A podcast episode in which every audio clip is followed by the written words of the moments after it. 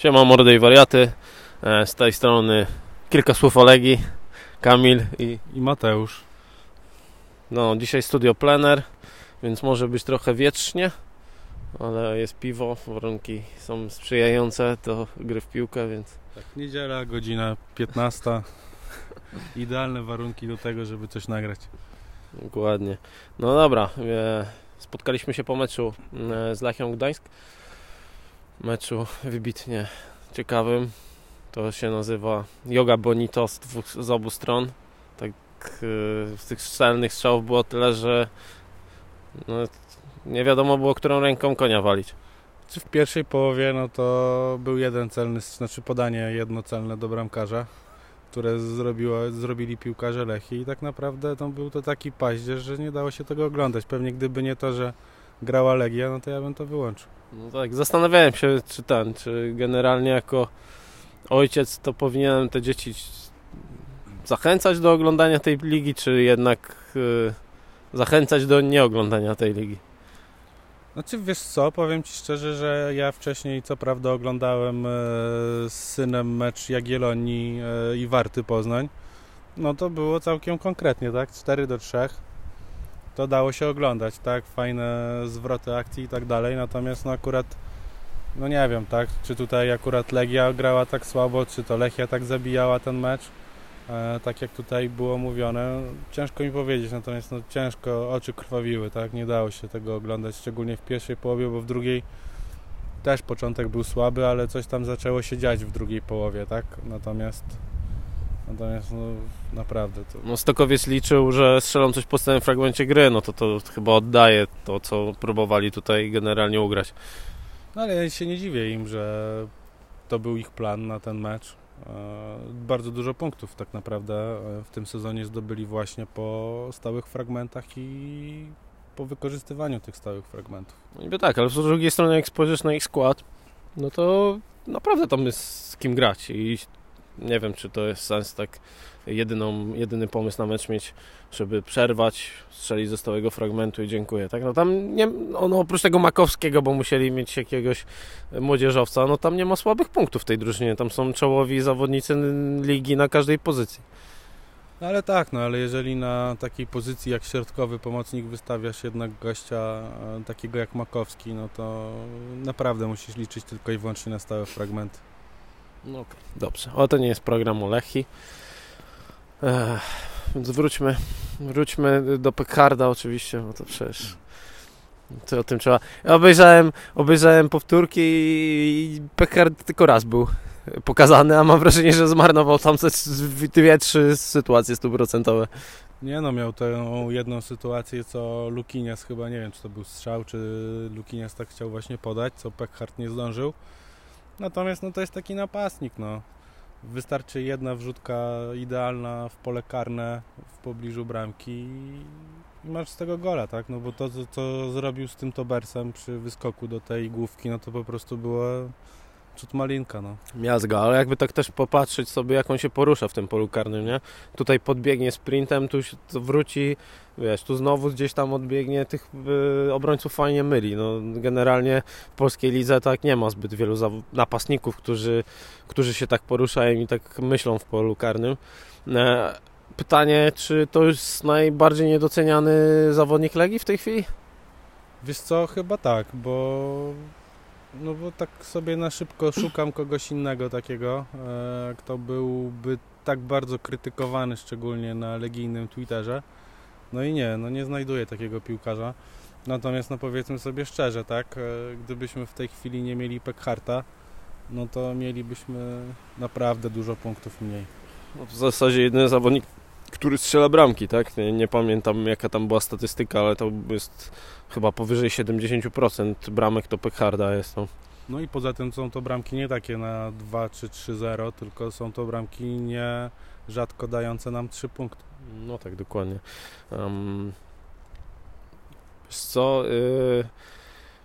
Mówiłeś wcześniej, jak żeśmy rozmawiali, że Karbownik gorszy mecz. Ogólnie jak ten środek Ci się podobał wczoraj? Czy tak naprawdę no, w tej chwili wyjąć Kapustkę i środek Legii może mieć bardzo duże problemy. Kapustka, miałem go w sumie nie oceniać do wiosny, natomiast no chyba czas wystawić mu jakieś pierwsze noty, bo zasługuje na to swoją postawą. No, powiem Ci szczerze, że to chyba jest w tej chwili obok Pekharta, no i wiadomo, Mladenowicza, Juranovicia. Jest to jeden z najlepszych piłkarzy w tej chwili, nie wiem, może nie w Ekstraklasie, ale na pewno w Legii. No jest to wyróżniająca się postać, tak? No nie najgorsze te transfery jednak się okazuje, już ty strasznie narzekałeś ostatnio, a mamy 4 ludzi, którzy grają w pierwszym składzie i 4 ludzi, 3 wymieniłeś, że to są czołowi piłkarze w tej chwili Legii. López powoli też coś tam dochodzi do siebie, chociaż no i tak jest daleki od formy, której był w Krakowie, tak? Dla mnie López to będzie spłaconym transferem w momencie, kiedy strzeli jeszcze albo zaasystuje te 13 razy. Nie no, gole, tam nie było asyst. No, gole, no to strzeli te 15 goli, czyli jeszcze 13 mu zostało i wtedy tak, będą pieniążki, ruszą, na się pomaga i wtedy myślę, że będzie można powiedzieć, że jest to idealny. Dla mnie się spłacił tym golem z Lechem, że tak szczerze mówiąc, w tej 93 minucie to już tak jak Kamalainen, to generalnie jeden gol i dziękuję. Może kończyć karierę generalnie. Generalnie już może tutaj można mu dać karnet VIP do końca życia, nikt sobie przychodzi. Ale co by nie mówić o tym Lópezie, Pekharcie, no to tak czy inaczej trzeba poszukać napastnika w zimę.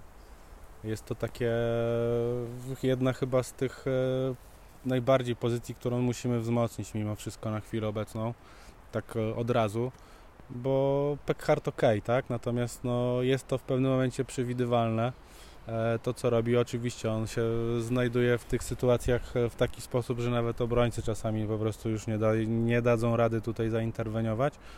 Natomiast brakuje mi takiego trochę elementu zaskoczenia w naszych akcjach ofensywnych i takiego napastnika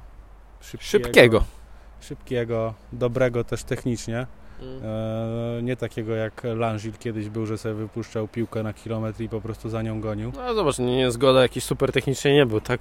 No, chyba o taki typ mniej więcej napastnika nam chodzi. No wiadomo, że też jakbyśmy szukali dobrego technicznie i szybkiego napastnika, to na pewno nie znajdziemy, to możemy sobie darować, bo takiego napastnika szukają wszystkie kluby na świecie. Znaczy no tak, no, natomiast no, mi się bardziej marzy mimo wszystko... Ale też nie taki jak Arek Piech, nie? No mi się bardziej marzy mimo wszystko zawodnik, napastnik bardziej w podobie Nikolicza niż Niezgody, wiesz? To nie szybki. No nie szybki, natomiast zabójczo skuteczny, tak? Taki, który po prostu... Mam trochę wrażenie, że... kręci 2 bramki, tak? Mam trochę wrażenie, że Pekhart jest takim właśnie zawodnikiem, tylko że on głównie strzela głową, a nie nogami, tak? Nikolicz tam głównie strzela nogami, a nie głową, a takie mam wrażenie, to poruszanie się w polu karnym, właśnie ta jednak skuteczność, no to... Z Nikoliciem było dokładnie tak samo. Jeśli ten facet nie strzelił gola, no to u mnie dostawał 1 albo 2, bo on był poza grą. On nie był w stanie przyjąć, podać, cokolwiek zrobić, wykreować. On tylko strzelał gole, tak? Od tego był i Pekhart jest dokładnie taki sam. Ja nie zauważam mu Pekharda. No, Pekhart jeszcze ma ten plus, że on w jakimś pressingu więcej daje, tak? On tam walczy, on tam coś tam biega. Nikolic nawet w obronie to tam w ogóle był niezainteresowany tym. Powiedziałeś o drugim napastniku, zgadzam się z Tobą i to jest fajna rzecz, którą my wcześniej zauważaliśmy, a ostatnio mówił o niej trener na konferencji, czyli o tym, że poza Pekhardem nikt nie strzela bramek w Legii. To właśnie ten ofensywny jakiś zawodnik, który by strzelał gole, wydaje mi się, że taki kluczowy jest w tej chwili, jeśli chodzi o to okienko, no bo no, Luki... swoje robi, ma dribbling, ma szybkość, ale goli to on akurat raczej nigdy nie będzie strzelał taczkami. Wszołek chyba akurat jest najskuteczniejszy z tych wszystkich naszych pomocników, no ale to też nie jest gość, który będzie miał po 10 goli w sezonie. Kapi tak samo, 10 w sumie nie mamy jakiejś teraz takiej konkretnej, no ale ci ten środek pola, Karbownik tak samo, on nie strzela w ogóle goli, nie? Jeszcze chyba nie strzelił w dorosłej piłce nigdy gola i tutaj chyba mam wrażenie, że to jest taki główny problem Legii, jeśli chodzi o samą ofensywę, no to jest ten problem, który się ciągnie tak naprawdę już od dłuższego czasu. Znaczy generalnie to powiem Ci szczerze, że właśnie szukałbym takiego zawodnika też do środka pola, tak? No bo co prawda mamy ich tam od groma, Natomiast brakuje takiego jednego zawodnika, próbuje nim być Gwilia, czyli taki zamykający czy czekający przy linii pola karnego, nie? W końcówce linii pola karnego, żeby coś tam zamknąć i strzelić. I takiego zawodnika właśnie brakuje, który jednak nie będzie tego próbował, tylko to po prostu zrobi. Mieliśmy jednego zawodnika, który strzelał bramki, Nowikowas, ale go pogoniliśmy. No, Karbownik odchodzi za pół roku i przychodzi w jego miejsce Wadis, to chyba jest jasne.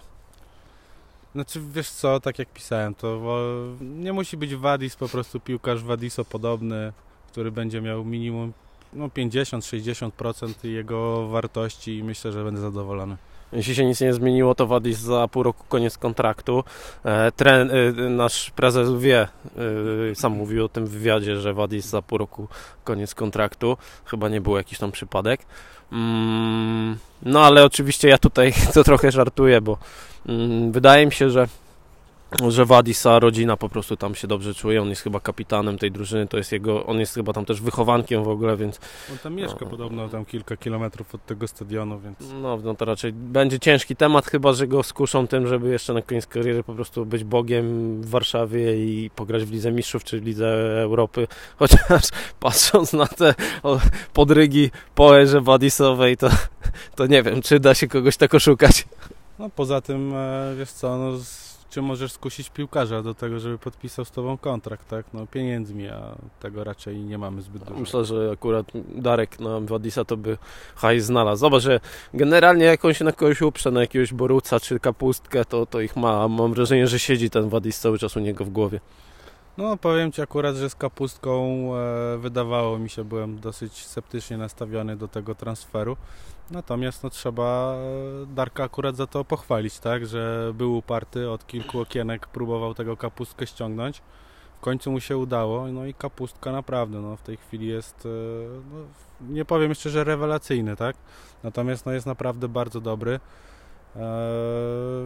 Jeżeli w ten sposób będzie się rozwijał, to myślę, że następne pół roku może być ostatnie w Legii. No, ja w niego wierzyłem, widzisz, muszę się sam pochwalić, bo nikt tego nie zrobi. Biega chłop jak kurna zły, wykręca niesamowite kilometry, szybki, szybkościowo też tam jest zawsze chyba pierwszy albo drugi. Technicznie pomysł na grę, dla mnie to jest zawodnik, który no jak tak wczoraj napisałem, że jakbym miał wskazać jednego gościa, który po prostu wjeżdża na zachód i sobie radzi, to on, tak wiem, że już był na zachodzie i to w 3 klubach i sobie za bardzo nie radził, ale jak się patrzy, to z przyjemnością się patrzy na tego chłopaka. Myślałem, że troszkę więcej czasu będzie potrzebował, ale mam wrażenie, że szybciej doszedł do tej formy niż nawet ja oczekiwałem. Ja tam mam to samo, tak? Chciałem tak naprawdę oceniać jego transfer po zimowych przygotowaniach dopiero, kiedy dojdzie do pełni formy fizycznej. Natomiast chyba w tej chwili już można ocenić, że był to strzał w dziesiątkę. Naprawdę nie spodziewałem się, że tak szybko odpali po takim czasie, kiedy nie grał. Jeśli chodzi o transfer zagraniczny, mam nadzieję, że te pół roku jeszcze u nas zagra, natomiast też mam nadzieję, że Kapustka w końcu wybierze lepszy kierunek niż Anglia. No tak. No mam nadzieję, że i z roku nas zagra, żeby te europejskie puchary to nie była znowu jakaś taka totalna rewolucja.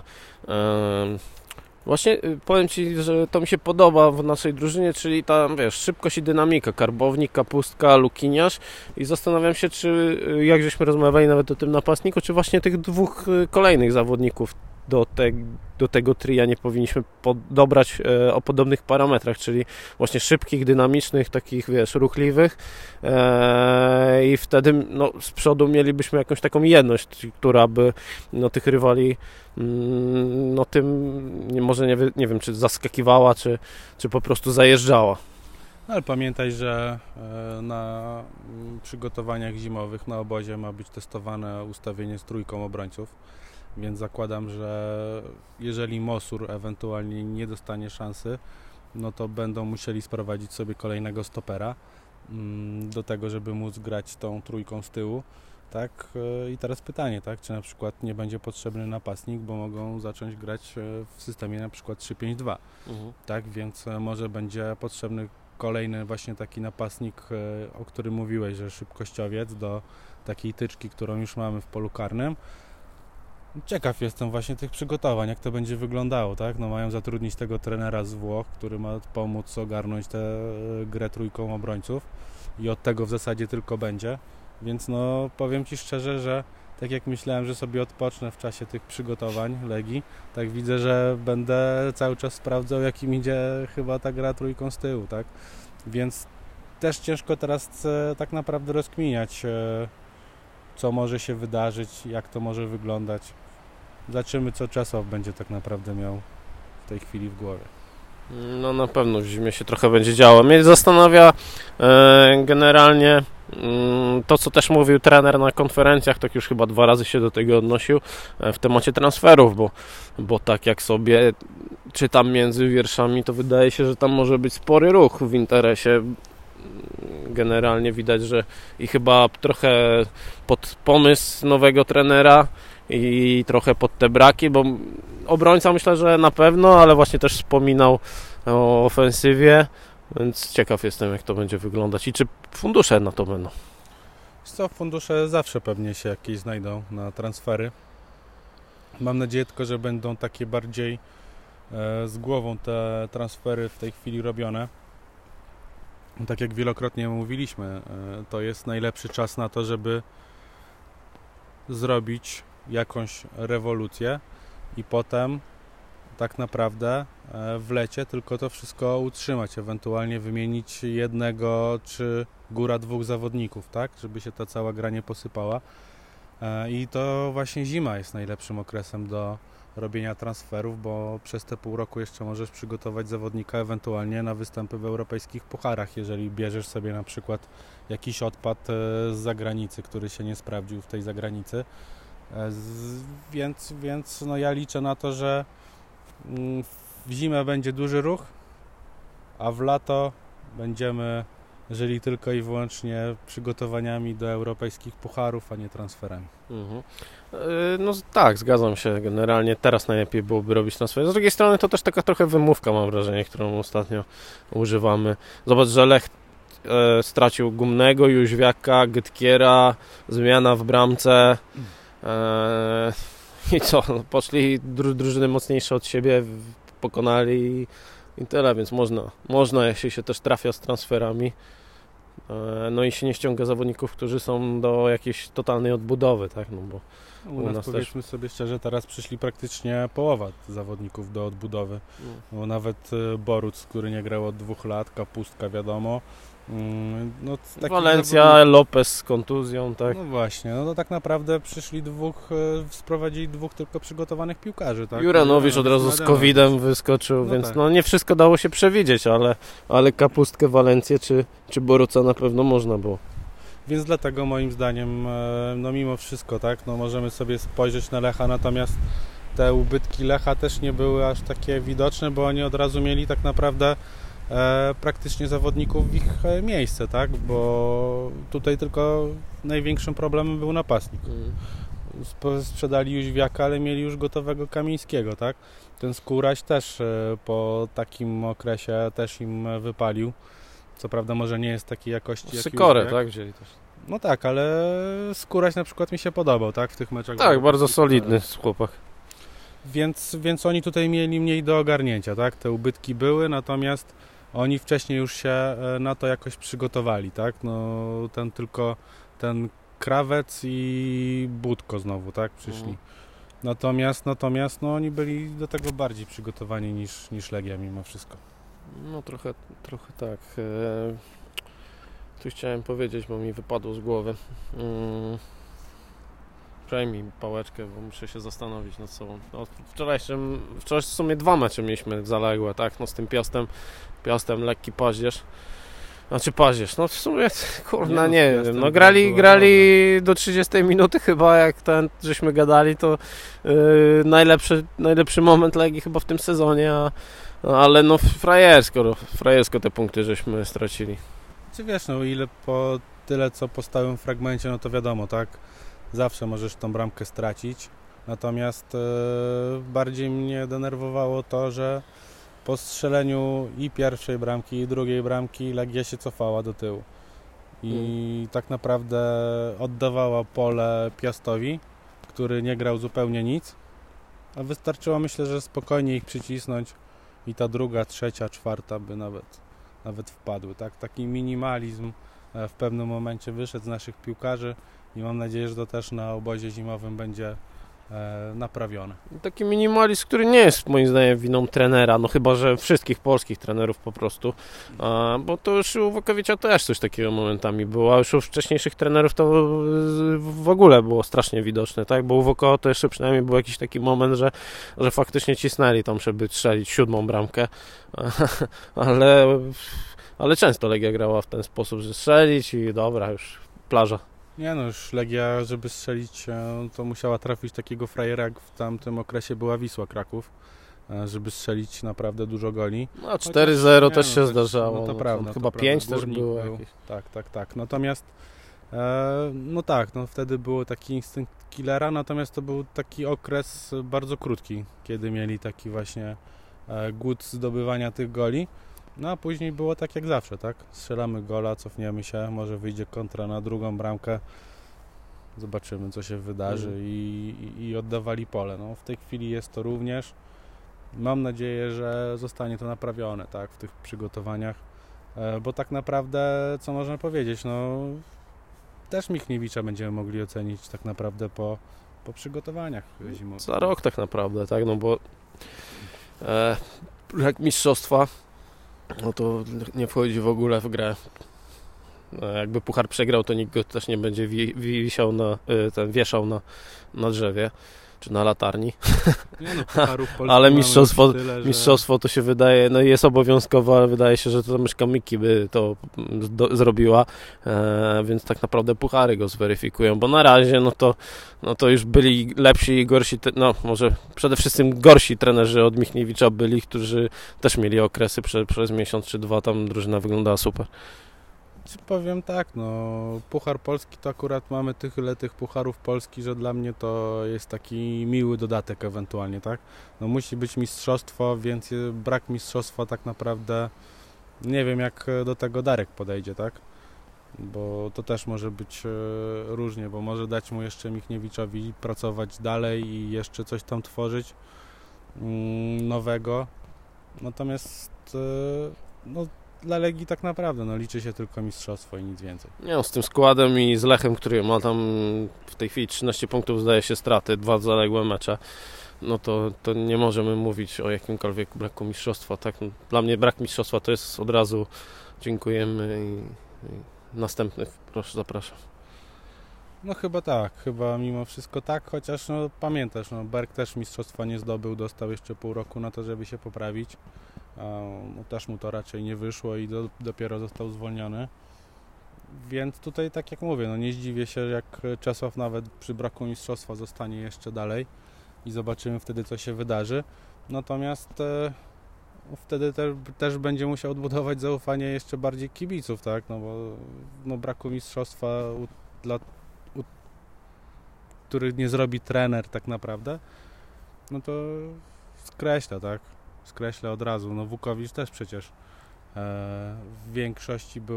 przez większość był skreślany przez to właśnie, że nie zrobił tego mistrzostwa wtedy co Piast wygrał, tak?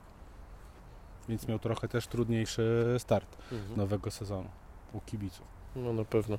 Dobra, może trochę sobie pytania przerobimy.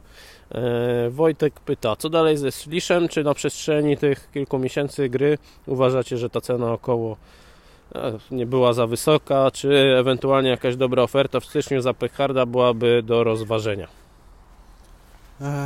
Jeśli chodzi o Slisza, no to początek sezonu miał bardzo dobry, tak?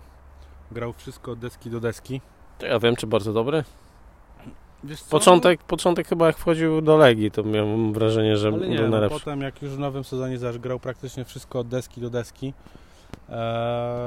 I grał dobrze, no nie grał jakoś rewelacyjnie, ale grał dobrze i myślę, że to też może być bardzo ważny zawodnik do systemu, który będzie preferował Czesław, czyli takiego jednego defensywnego pomocnika, który będzie po prostu od odbierania piłki Mam nadzieję, że popracują bardzo mocno nad wprowadzaniem piłki w strefę ofensywną i że Słisz jeszcze się rozwinie trochę, tak? Cena, tak patrząc przez ten cały pryzmat tych meczy, które rozegrał, nie wydaje mi się, żeby była za duża. No, zgadzam się z Tobą. Przede wszystkim trzeba pamiętać o jednej rzeczy. W momencie, jak Legia go kupowała za 1,5 miliona, to był zawodnik wart pewnie już za 3 miliony. W tej chwili z łatką Legia pewnie jest wart za 4 miliony. A jak pogra i trochę się rozwinie, to może być wart 5 milionów, tak? Więc to nie była za duża suma. Bardziej się zastanawiam, czy jeśli masz 1,5 miliona, to, a nie masz napastnika, nie masz skrzydłowego, to nie powinieneś celować w takie pozycje, a nie brać kolejnego defensywnego pomocnika, który moim zdaniem duże problemy ma w rozegraniu piłki. On jest super do biegania, przerywania, odbierania, natomiast chyba w obecnej piłce no to jest... Nawet Czesław mówił o tym, nie? Nawet ten Golo Kante, jak zobaczysz, tak? No mega zawodnik, ale z nim pracowali przez ostatnie ileś tam lat nad tym rozegraniem, bo zupełnie tego nie miał, tak? On biegał, odbierał i tyle, a teraz też jak zobaczysz, to no naprawdę się poprawił, ale i tak nigdy nie będzie wybitny, bo nie ma po prostu takiego podania otwierającego, tak? I dla mnie, ja się cieszę, że Martinsz na przykład gra, bo jestem jednak fanem zawodników, którzy po prostu potrafią grać w piłkę, a nie tylko biegać, i Andre po prostu cieszy moje oko. No i tutaj bym się zastanawiał, tylko że pytanie też z drugiej strony, dla mnie to te 1,5 miliona mogło być po prostu inwestycją, to nie było tak, że Legia miała 1,5 miliona do wydania i by sobie za 1,5 miliona ściągnęła Wadisa, czy kogoś, kogo by potem nie spieniężyła albo nie byłaby pewna, czy na tym zarobi. Tutaj wydaje mi się, że po prostu zobaczyli, że jest okazja, tak, płacimy 1,5, w najgorszym wypadku wyjmiemy 3 i tak jest dobrze, tak? No Bartka Slisza w tej chwili to bym porównał do takiego piłkarza byłego Legii jak Maciek Murawski. Nie wiem, czy pamiętasz, co się mówiło o Maćku Murawskim. Tak, to by od razu oddał piłkę. I 54 straty. No tak, najlepszy był właśnie jak odbierał i od razu podawał do boku czy do tyłu do kolegi i dziękuję. Ale jest to do wypracowania tak naprawdę. Jeżeli dobrze nad tym popracują nawet w zimie i dalej potem... po kolejnych meczach, między meczami będą nad tym pracować, to Slisz myślę, że naprawdę może sobie w tym poradzić. Zdrowie do biegania ma, zmysł do odebrania piłki też ma, więc no tak naprawdę no, wyprowadzenie piłki to nie jest coś, co jest czarną magią, tak? Da się tego nauczyć i liczę na to, że to się uda. Mhm. A co do Pekharda, wydaje się, że no każda oferta jest do rozważenia, ale no kto zapłaci za 32-letniego zawodnika jakiś tutaj czapkę pieniędzy? Poza tym, tak jak Mateusz mówiłeś, 3-5-2, jeśli będzie grane, no to potrzeba napastników. On mógłby tutaj jako ten drugi fajnie wyglądać. No ja bym go raczej nie sprzedawał, no chyba, że faktycznie ktoś wyjdzie, rzuci parę milionów, no to nara, tak? Ale myślę, że Kantem możemy się pożegnać w zimie. Moim zdaniem jest to bardzo realny scenariusz, bo za pół roku kończy mu się umowa. Zostawać z Lópezem i z Rosołkiem to dosyć spore ryzyko.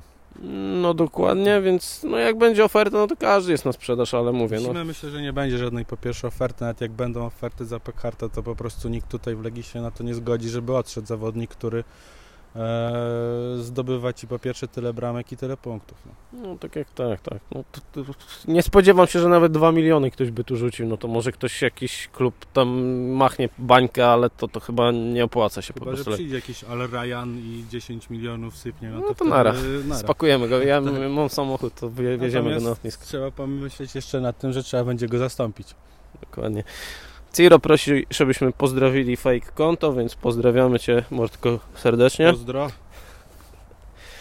Legia, Chris. Czy wiesz coś o przymiarkach transferowych do Legii, czy na razie cisza w tym temacie? Nie, nic nie wiemy. My tam... Nie mamy niestety kumatych infosków. Natomiast, tak jak mówiliśmy, no, przydałby się środkowy obrońca, jako że mamy przejść na grę z 3 obrońcami. Napastnik i mimo wszystko skrzydłowy. No. Jak zaczną śmigać po SM-ach, to się na pewno w audycji będziemy podzielimy tą informacją. Zobaczymy, co z tego będzie, ale na razie nie widziałem, żeby jakiekolwiek informacje były jakieś konkretne. Zresztą no też trzeba powiedzieć, że w Legii jest to dosyć... No, nie wypływają takie rzeczy w ostatnich czasach. Mam wrażenie, że... Na samym końcu już transferu wypływają. To jest takie moje... jak to się mówi, takie moje odczucie, ale wydaje mi się, że tam było mocno przeczesali, kto wyciąga informacje i się z tymi osobami pożegnano. Nie wiem, czy na przykład nasz doktor nie wyleciał między innymi z tego powodu.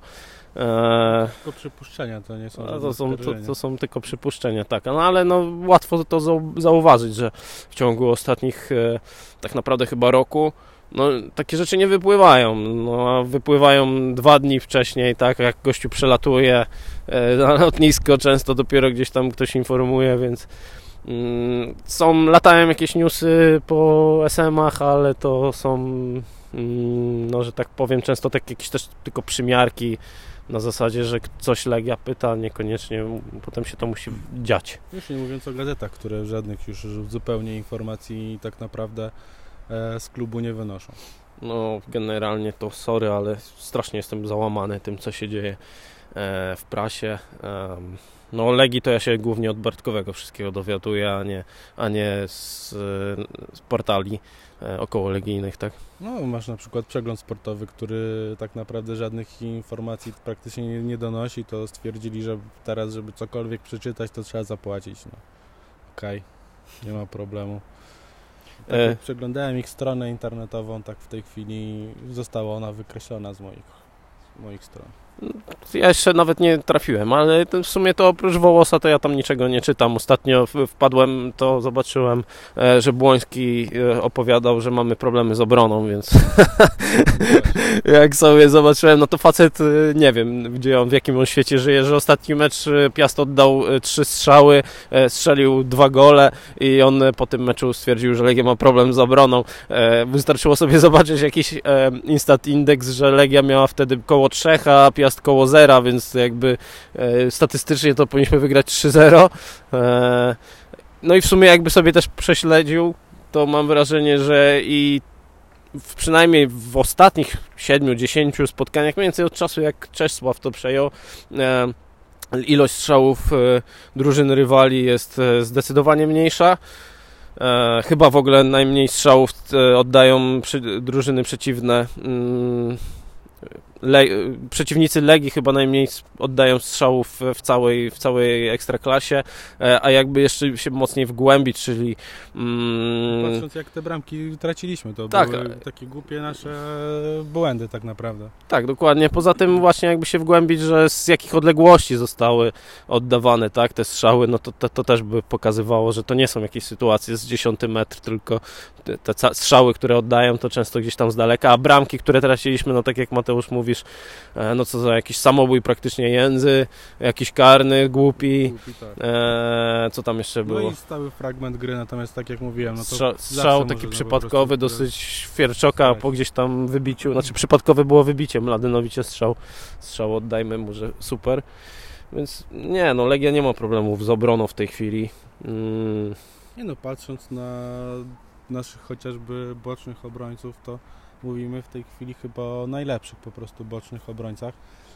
Nie pamiętam, jak rozmawiałem o Alanie Czerwińskim, który był według mnie drugim prawym obrońcą w tej Ekstraklasie zaraz po Wesowiczu. Dzisiaj dalej jest drugi. Nie, znaczy no tak, no, w sumie tak, no bo tylko, że Juranović go w tej chwili wyprzedził. A nie Weso, no.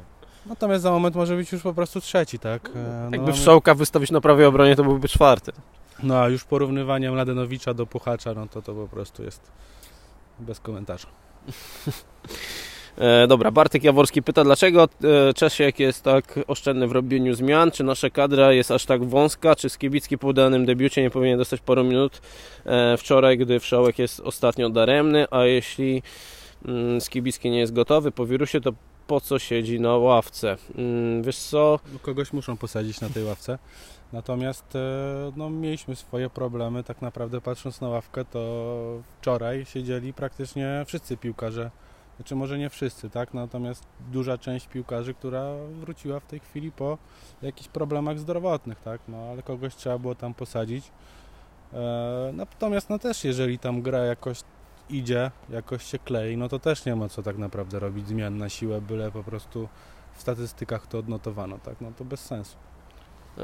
No tak, trochę się z tą zgadzam. Ogólnie uważam, że wczoraj akurat mi Wszołek jakoś nie podpadł. On miał sporo takich dośrodkowań, podań, gdzie powinno się kończyć golem, tylko koledzy tego nie wykorzystywali. Wiecie, że ja Wszołka praktycznie krytykuję od początku roku, bo wydaje mi się, że w ogóle w 2020 to on zagrał ze 3 dobre mecze, a poza tym grał słabo, przeciętnie albo bardzo słabo. Ale akurat wczoraj mi jakoś nie podpadł. Znaczy, okej, no pewnie i tak był jednym z najgorszych w Legii, ale to notę wyjściową mu dałem i no jakby pewnie skończył Pekhart i ktoś jeszcze, chyba Luquinhas, już nie pamiętam kto tam był, ale, czy Kapustka może, nie chcę bredzić, bo też chyba powtórek za bardzo tego nie było, ale tam ze 2 razy idealnie obsłużył kolegów i tylko... Luquinhasa chyba i 2 razy, nie wiem czy nie Luquinhasa. No i generalnie jakby były z 2 asystami skończył, to byśmy mówili o nocie 7 i byśmy piali z zachwytu, więc nie, wczoraj mi jakoś tam nie podpadł, więc Skibicki to nie jest jakiś mega talent. On ma szybkość, zobaczymy co z niego będzie, niech się rozwija. No, trener ma zawsze rację, więc akurat tutaj spodziewałem się, że po tym debiucie, że to nie będzie taka historia, że teraz będzie grał nie wiadomo no, ile. Po COVID-zie, nie? Więc no spokojnie, myślę, że szanse by swoje dostał, natomiast no ten COVID trochę mu tą sprawę utrudnił. No wczoraj były 3 zmiany, tak? 2 były w 70 tam którejś minucie, więc no, normalnie, no nie ma potrzeby wykorzystywać 5, jeśli trener nie widzi jakiegoś tam zmęczenia, no to nie wykorzystuje tyle, tak? Znaczy, jeżeli nikt nie odstaje, tak naprawdę ta gra się klei, znaczy no właśnie, klei, tak w cudzysłowie się klei. Powiedz mi, czy uważasz, że faktycznie my mamy wąską ławkę, bo ja nie uważam, tak? W sensie, no w każdym zespole rezerwowi są gorsi niż ci, co chodzą na boisko, tak? I Legia mniej więcej tak ma, na niektórych pozycjach mały rodzaj, tak? Myślę, że też mówimy o jakichś 2-3 pozycjach, ale bardziej mówimy o zawodnikach do pierwszego składu, do pierwszej 11 niż o wzmocnieniu ławek, tak? Bo my dzisiaj narzekamy strasznie na niektórych, ale no prawda jest taka, że Stolarski to pewnie w każdym klubie, może poza Lechem, to pewnie by miał pierwszy skład, tak, no nie wiem, no w Rakowie by pewnie z Tudorem nie wygrał też, bo też no, to dobry zawodnik. Lecha też by raczej nie wygrał i z tym Budko. No ale czy w top 5 pewnie ligi mógłby być, gdyby grał w innym klubie? No wiesz co, powiem Ci, że jeśli chodzi o naszą ławkę rezerwowych, to nie wydaje mi się, że ona jest taka słaba i wąska. Mieliśmy sporo jakichś takich problemów, tak, i dlatego tak się może to wydawać, natomiast no, moim zdaniem to słabą ławkę rezerwowych to ma Lech Poznań, a nie Legia. Tu też uważam, że to jest taka wymówka, wiesz, bo oni mają tam ze 2 braki, no okej, jak wchodzi Dejewski, czy jak on tam się nazywa na środku obrony, w środku pomocy to oprócz Muchara też i Marchwiński tam, tak, i nikogo więcej na ławce nie mają, ale na pozostałych pozycjach, no to oni mają ze 21 piłkarzy i takie też płakanie, że mają wąską kadrę i dlatego są przemęczeni i coś tam, tak, ja tego nie kupuję. Marchwiński skończył się po meczu z Legią, kiedy strzelił bramkę zwycięską, kiedy Lech z nami wygrał i tyle. No myślę, że mega talent, zobaczymy czy się ogarnie, bo no, technicznie no to jest kozak, więc no, jeden wchodzi i gra, a drugi nie wchodzi. Natomiast no mówię, no myślę, że Lech rzeczywiście ma problemy z ławką rezerwowych. U nas jak wróciliby piłkarze, z których w tej chwili nie mógł skorzystać Czesław, no to nie mówilibyśmy o tym, że jest to słaba ławka rezerwowych. No jest Antolicz na ławce, Gwilia. Tak, no nie mamy Kantę w tej chwili, który też tam to nazwisko dobrze by tam się komponowało na tej ławce, więc... No tak, no Slisz, Wietes nawet... Ja tutaj nie widzę, no skrzydłowi są problemem jakimś, tak, no bo jak wchodzi Cholewiak, Walencja, który nie jest w sumie skrzydłowym, no to tutaj mamy jakiś problem największy. No Cholewiak dał wczoraj taką zmianę, że no nie wiem, czy to nawet komentować w jakikolwiek sposób, no to co robił Cholewiak, to po prostu wołał pomstę do nieba. No dobra, Michał Mróz, Luki z asystą, ale czemu nie dać go na 10 i nie przesunąć Karbo na lewe skrzydło? Każda akcja skrzydłem Lukiego na hamulcu przez brak lewej nogi. To pierwsze pytanie, to może jest pierwsze. No, nie mamy pozycji 10 przede wszystkim w tej chwili, więc ciężko, żeby Luki grał w środku, takie moje zdanie. No ja również tak uważam, że w tej chwili Luquinhas, żeby grał, no to tylko i wyłącznie lewa strona pomocy. Natomiast, co by nie mówić, to współpraca Luquinhasa z Mladenoviczem wygląda naprawdę bardzo poprawnie. Jeżeli to jeszcze dopracują, to Luquinhas naprawdę może być na tym lewym skrzydle, może naprawdę dobrze wyglądać, tak? Bo tak jak oglądamy te mecze i czy to nawet z Wartą Poznań, tak? Kiedy tam idealnie, chociaż nie, wtedy tam Walencja grał. War chuju. Przepraszam. To Wartą. Z Wartą, no, ale to nie, to tam Walencja grał wtedy akurat z Mladenovićem. Natomiast było kilka takich meczy, gdzie tam Mladenović naprawdę, no, idealnie współpracują ze sobą. Nie wiem, czy widziałeś, nawet czasami jest tak, że Luquinhas prowadzi tą piłkę. Nie wiem, czy tam Mladenović coś mu krzyczy, ale zwalnia, daje się wyprzedzić Mladenovićowi i daje mu taką piłę na dojście i na dorzut. Moim zdaniem jest to wzorowa naprawdę współpraca. Jeżeli nad tym popracują, to może być naprawdę rewelacyjnie. Ta obelga nie była skierowana do Ciebie, to było takie, wiesz, do profesora, to tak piłem. No jeszcze odnośnie tego pytania, takie dwa moje przemyślenia, to pierwsze to bym Karbownika już nie ruszał, dajmy chłopakowi pograć na jednej pozycji, już nie róbmy z niego skrzydłowego, jeśli ma wracać, to niech wraca sobie po prostu na, gdzieś tam na ten bok obrony, ale już dajmy mu spokój z kolejnymi 10 innymi pozycjami. Ale Karbownik na tej środkowej pomocy... Co prawda akurat wczoraj zagrał słabiej, natomiast no, były takie mecze, gdzie tam naprawdę wyglądał bardzo dobrze, bo i potrafił odebrać piłkę, ruszyć z taką akcją, jak kiedyś to robił na skrzydle. Więc myślę, że to rzeczywiście jest jego docelowa pozycja. No to jest zawodnik, który po prostu na każdej pozycji by sobie poradził praktycznie, więc... Ale nie gra na tym środku.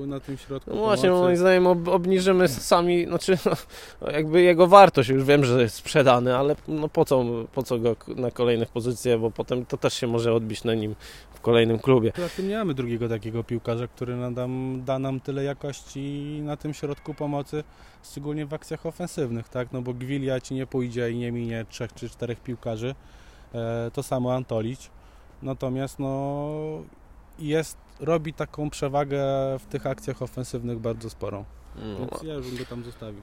A lewa noga Lukiego uważam, że w tej taktyce też nie jest jakaś wymagana. To co Mateusz mówiłeś o tym, że tam tak naprawdę lewą nogą to jego jest Mladenović, więc on nie gra tak naprawdę skrzydłowego. To jest taki lewy napastnik w tej taktyce, tak? Więc nie widzę tutaj problemu i wcale nie uważam, że on jakoś dużo stracił, tak? No, w tamtym sezonie faktycznie graliśmy ze skrzydłowymi, no to na środku był dużo lepszy i to było widać, a teraz mam wrażenie, że on na tym skrzydle jakoś bardzo nie traci, chociaż no jasne, jakbyśmy grali z 10, no to ja bym go przesunął i szukał skrzydłowego. No a poza tym, tak jak mówię, no trzeba dalej robić wszystko w ten sposób, żeby ta jego współpraca z Mladenovićem wyglądała jeszcze lepiej niż na chwilę obecną. Myślicie, że zimowy okres przygotowawczy pozwoli nam grać do końca w spotkaniach? W 70 minucie nas odcina fizycznie. To akurat ciężki temat jest z tym przygotowaniem. No, mamy czas, jaki mamy tak naprawdę, tak? Też w zimie nie będzie dużo czasu na to, żeby to jakoś mocno ogarnąć.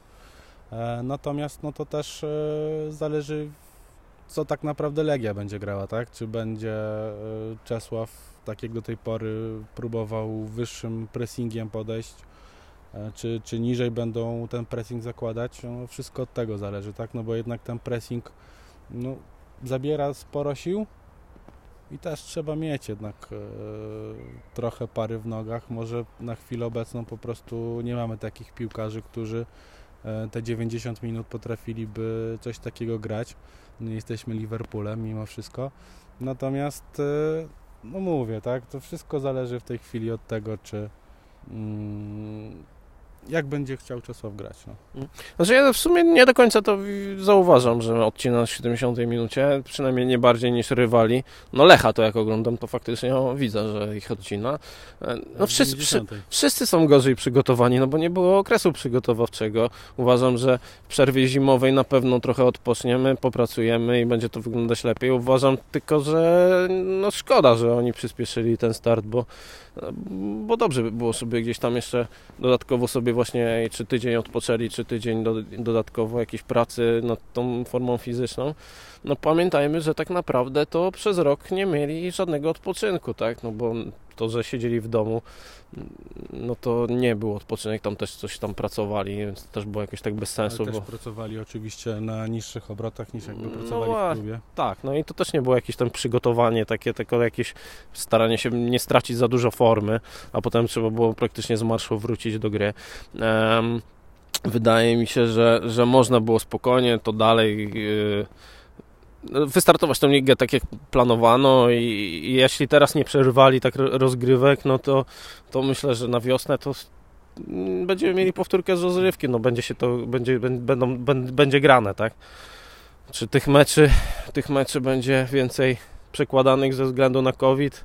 Też nie. Powiedzmy sobie o Czesławie Michniewiczu, tak, że jest to gość, który zakładam, że nie zostawi przygotowania fizycznego tylko i wyłącznie Bortnikowi, tylko sam będzie też uczestniczył w tym rozpisywaniu wszystkich zajęć, więc no tutaj też zobaczymy, jak to będzie wyglądało.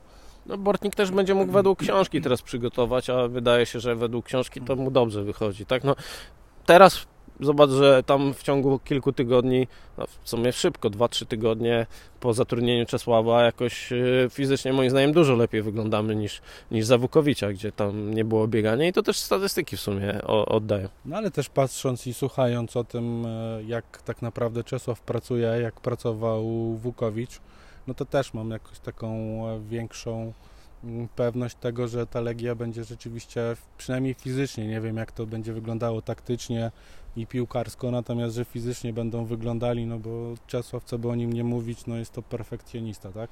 Wszystko musi mieć dopięte na ostatni guzik, wszystko sam musi dotknąć, wszystko sam musi rozpisać, więc no akurat jeśli chodzi o te przygotowania zimowe, to jakoś tak... Dawno nie byłem tak spokojny, jak jestem w tej chwili. Ja jestem ciekaw, jakie jeszcze będą zmiany w sztabie, bo myślę, że to nie skończy się na jednym Włochu, że tam może przyjść 2-3 ludzi. No poza tym słuchając o tym, jak Czesław tak naprawdę wyciska tych swoich asystentów,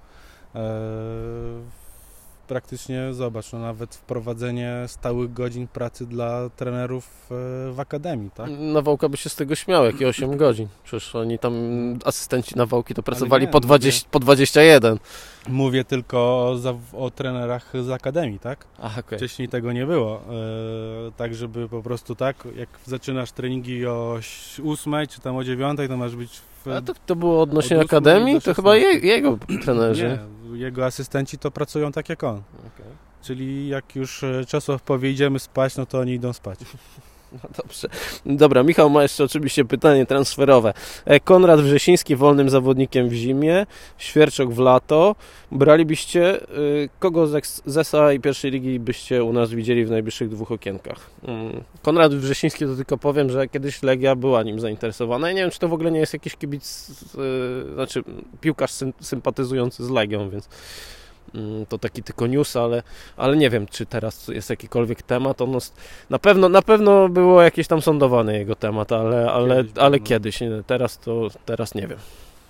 A jeśli chodzi o transfery z pierwszej i z Ekstraklasy, to tak na szybko sobie szukam czegoś. Iszaka bym wyciągnął i Kamińskiego, nie? No paru by się znalazło, no pytanie na co nas stać, komu się kończą kontrakty, no Legia będzie szukała na pewno przecen i jakichś okazji. Z Świerczokiem bym chyba nie pogardził, to by mógł być taki idealny napastnik właśnie pod Pekharta, bo Świerczok to nie jest taki typowy list pola karnego, że stanie w polu karnym i będzie czekał na piłkę, tylko on bardzo dużo szuka gry na bokach, cofa się, więc myślę, że Świerczok akurat by tutaj pasował Legii. Uważam, że to dobry zawodnik, być może najlepszy, no nie, no po Iszaku najlepszy napastnik w tej lidze, chociaż na razie liczby tego nie oddają. No, może, ciężko mi powiedzieć. Nie, wystarczy zacząć, ile goli strzelił jeden, a ile drugi. No dobra, no jeśli oceniamy tą rundę, to oczywiście, ale ogólnie to nie wiem, czy nie jest jednak lepszy. W każdym razie chyba szukałbym kogoś lepszego. Nie wiem, czy jakbym miał już szukać teraz jedynki na dziewiątkę, to jednak bym, czy poszedłbym po Świerczoka. Wydaje mi się, że możemy oczekiwać więcej. Znaczy, wiesz co, no, patrząc na transfery Legii i na to, ile tych transferów im z zagranicy wypala. Znaczy, Legia praktycznie nie próbuje z zagranicy, no teraz Juranovicia trafiła, tak? Juranowicza, natomiast wcześniej jeszcze Pekharta, tak? No mimo wszystko trafiła. No ale Pekharta to też było na zasadzie, że znali go tam, bo Bortnik z nim pracował, no wcześniej tak naprawdę Luquinhasa i kończymy tematy, tak? Z piłkarzy z zagranicy, za Kucharskiego, tak, więc możliwe, że będzie właśnie jakiś Świerczok, tylko że tam są jakieś kosy z tym Kołakowskim, więc... Ale to wiesz, to jakimś zminimalizowanie błędu tak naprawdę, tak?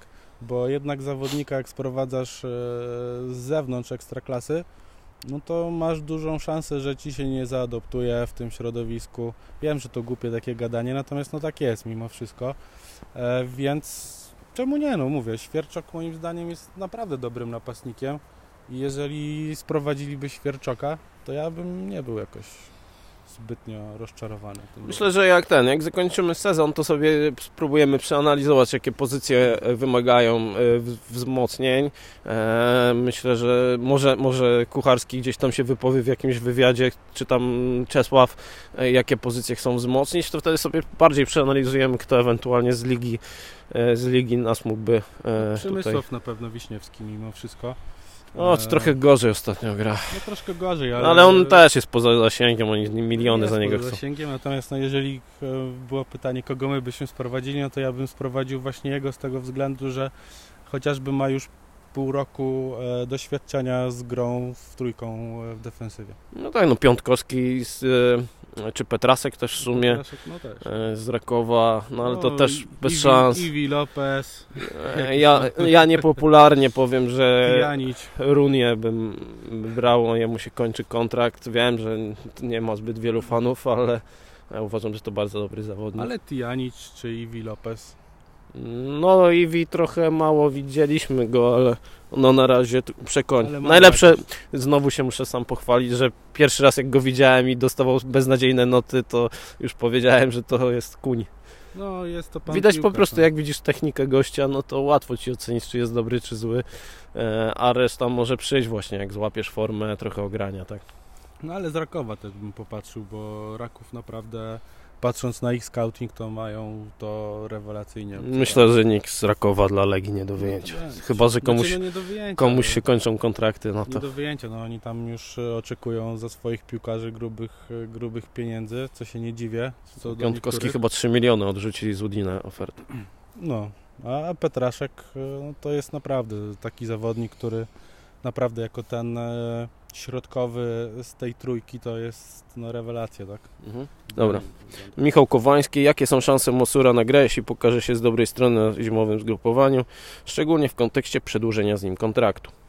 Też czy ja mam?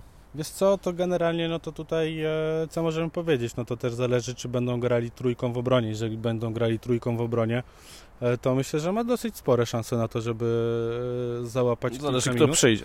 No też zależy, kto przyjdzie. No ale też nie zapominajmy, że jest jeszcze Wieteska, tak?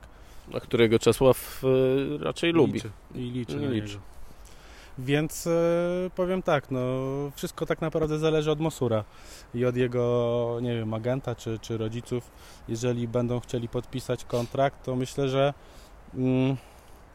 jakieś minuty tam podobno jest jakiś zapis, że jeśli zagra kilka minut, tam nie wiem ile to jest dokładnie kilka te minut, zakładam, że tam jest na zasadzie koło 1,5-2 meczów czy coś takiego, to musiał rok przedłużyć ta umowa. No, Legia musiała być frajerem roku, gdyby po prostu tego chłopaka za darmo gdzieś oddała, bo no, jakbym miał wskazać jedną osobę z akademii poza bramkarzami, no to bym wskazał Mosura, że on będzie przy konie.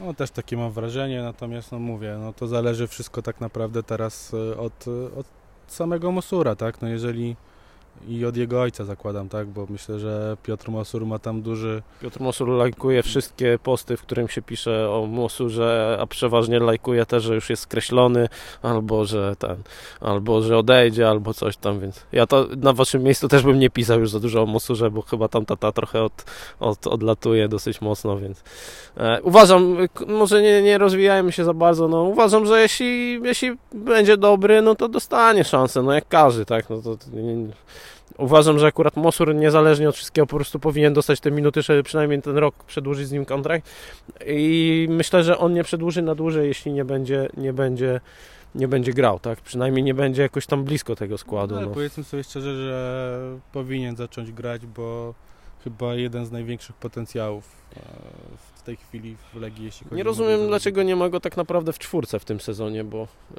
no Dremiego czy Astiza to jest lepszy, więc nie wiem, czemu tak go trochę odsuwają. Nie wiem, Piotrek Kamieniecki coś pisał, że jakiś dwóch młodych odwaliło jakąś akcję, ale nie wiem, czy to o niego chodziło, czy o kogoś innego, tam nie było sprecyzowane. I jaka to akcja była? No, podobno tam jakoś dyscyplinarnie mocno poszli. No to wiesz co, to może być to, bo myślę, że gdyby... Szukam tego drugiego dna, bo tak naprawdę mówię, Skibicki to tak mega z dupy dostał tą szansę, a Mosur nawet na minutę nie wchodzi, więc. No ale też powiedzmy sobie szczerze, że ciężko jest jednak wygryźć parę stoperów na chwilę obecną. No tak, ale to też nie wiem, czy żeśmy to na antenie, że tak powiem, rozmawiali, ale powiem Ci, że Boruc, Lewczuk, Jędza, jak masz takich gości, no to kurna łatwiej już nie będzie wprowadzić takiego Misztę czy Mosura, nie? No łatwiej nie będzie, masz kurna takich gości, że wiesz, cały czas ci mogą coś podpowiedzieć, są koniami, więc nawet jak coś zepsujesz, to jest szansa, że oni naprawią. Tak naprawdę Boruca, jak widzę, no to on steruje tymi zawodnikami jak, wiesz, typadem, grając w FIFA, nie? No, a tym bardziej, że Mosur to też nie jest taki cichy zawodnik, który sobie stanie i będzie tylko i wyłącznie słuchał, ale też ma coś do powiedzenia, co pokazały te dwa mecze z ostatniego sezonu. Dobra, Droczek pyta, że Czesław chce grać trójką z tyłu, czy w związku z tym Darek kupi mu 3 środkowych obrońców pod ten system. No i przy 3-5-2 skąd weźmiemy drugiego napastnika? Za to mamy nadmiar prawych wahadeł. Wszołek, Jura, Weso. Jakoś ta zmiana ustawień mi się nie klei. Ja nie jestem ogólnie fanem gry trójką z tyłu. Ogólnie uważam, że to nie jest dobry system. Nie widziałem drużyny, która super wygląda w tym systemie i robi jakieś wyniki ponad swoje możliwości, oprócz tych drużyn, które są słabe. Jeśli mówimy o drużynach, które wiesz, tak, przeciętne są, tak, przeciętne są i robią właśnie, wiesz, z słabymi, średnimi piłkarzami wynik ponad stan, natomiast nie wydaje mi się, że nie klei mi się to, jeśli chodzi o grę w polskiej lidze Legii, no bo no, oprócz Juventusu, który w lidze, jakim systemem by nie grał, to i tak by wszystkich niszczył, a w Lidze Mistrzów za to z tym 3-5-2 nigdy nic nie byli w stanie ugrać. City jak kombinuje z 3-5-2, to też nic ciekawego z tego nie wychodzi. Prześledźcie sobie, kto wygrywa Ligę Mistrzów i jakim systemem, tak? No ale poza tym pamiętajcie o jednym, tak? Wszołkowi się kończy kontrakt, Wesowiczowi się kończy kontrakt, więc za moment może być tak, że już nie będzie takiego ścisku na prawym wahadle. No jakoś to na pewno ogarną. Poza tym ja nie wiem, czy te, wiesz, koncepcja nie jest trochę, to co mówi Czesław nie jest trochę, wiesz, nadinterpretowane. Bo Czesiek mówi, że będzie pracował nad tym, ale on nie powiedział, że wcale będziemy tak grać. Być może po prostu będzie chciał do tego przechodzić w trakcie meczu. Wystawi 4-3-3, a będą, wiesz, się po prostu zmieniać na 3-5-2 w trakcie meczu w określonych fazach, co już często czasem też tak wygląda, tak? Martin schodzący niżej, a boczni obrońcy, którzy praktycznie robią ze skrzydłowych, więc ciężko powiedzieć, jak to będzie wyglądać. 3 obrońców chyba Darek mu może nie kupić, no ale wydaje mi się, że też niekoniecznie są potrzebni, jeśli tego Mosura sobie wprowadzimy, no to myślę, że jeden będzie musiał przyjść, tak? No i powiedzmy sobie szczerze, że kto jak nie Czesław Michniewicz może ogarnąć nam Wieteskę. No tak, tak. Znaczy myślę, Wieteska, zobacz, że jak Ogólnie jak drużyna grała dobrze w defensywie, to on też wyglądał dobrze, tak? Nie pamiętam, nawet chyba za Sapinto, jak był taki moment, że fajnie byliśmy poukładani w obronie, to i Wieteska wyglądał nieźle, tak? To był dobry jego czas. I tutaj, jak myślę, Legia będzie dobrze wyglądać, to też może nie być dramatu. No chociaż ja Wieteski osobiście w pierwszym składzie Legii to bym nie widział, tak? Więc... No ale zobacz, że... Czy wiesz, no mówimy o lidze, niech sobie gra, nie ma problemu, ale no na puchary czy na jakieś ważne mecze typu z Lechem na wyjeździe, no to... Ale zobacz sobie, że akurat Czesław ma obcykanych tych piłkarzy akurat przez kadrę U21, więc myślę, że tak jak mówię, no, jeżeli Wieteska nie odejdzie w zimie na przykład albo na wiosnę, znaczy w lato bardziej, no to tak jak mówię, no to może być naprawdę dobry czas Wieteski, bo znają się z Czesławem, Czesław go ceni i kto jak nie Czesław może go ogarnąć. Szukając obrońcy, szukałbym gościa, który po pierwsze dobrze wyprowadzi piłkę, bo musi tutaj przejąć rolę w takim systemie, znaczy w sumie to w ogóle by się nam przydał obrońca, który potrafi super wyprowadzić piłkę, ale w 3-5-2 no to już jest jakiś mus, że taki obrońca jeden musi być, tak, no bo... I lewy z lewą nogą. Zakładam, że Martins wtedy nie będzie za to odpowiedzialny, tylko musiałby to robić środkowy obrońca, no, dwa, że musiałby być szybszy, no bo tak naprawdę mamy... Wietes, Jędza i Lewczuk, no to są wolni, tak, wysocy, wolni zawodnicy, więc no, szukałbym kogoś bardziej takiego, bardziej dynamicznego, no jak Pazdan trochę kiedyś. Tak. Z lewą nogą, tak, no bo mimo wszystko...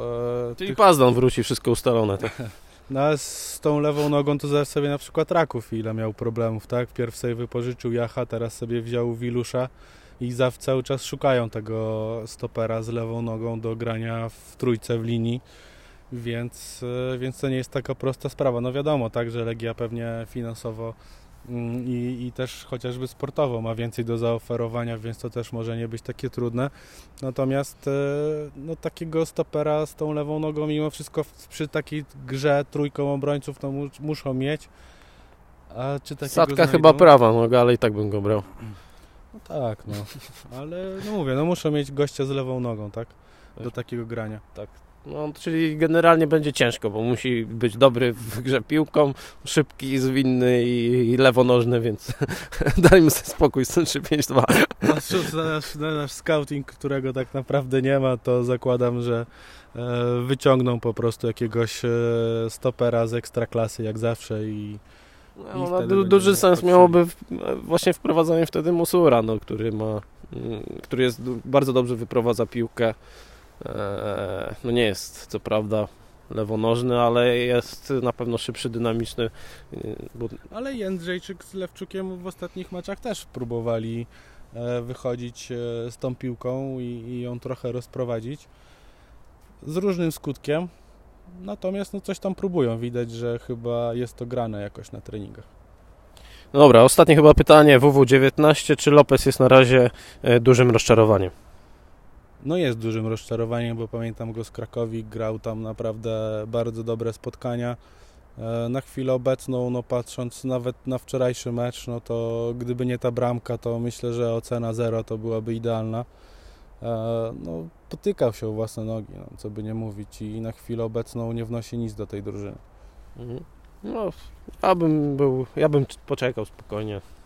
Też, no bo pamiętajmy, że on był po kontuzji bez żadnego okresu tak naprawdę przygotowawczego. Zobaczymy, jak będzie to wyglądało już na wiosnę, po zimowych przygotowaniach. Natomiast na chwilę obecną tak, no to jest jedno z większych rozczarowań, jeśli chodzi o...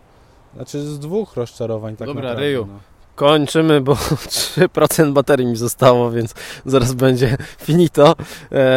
Dzięki za odsłuchanie, sorry, że się przerwałem, ale przed chwilą miałem 7, już jest 3, więc... No dobra, jak mus to mus.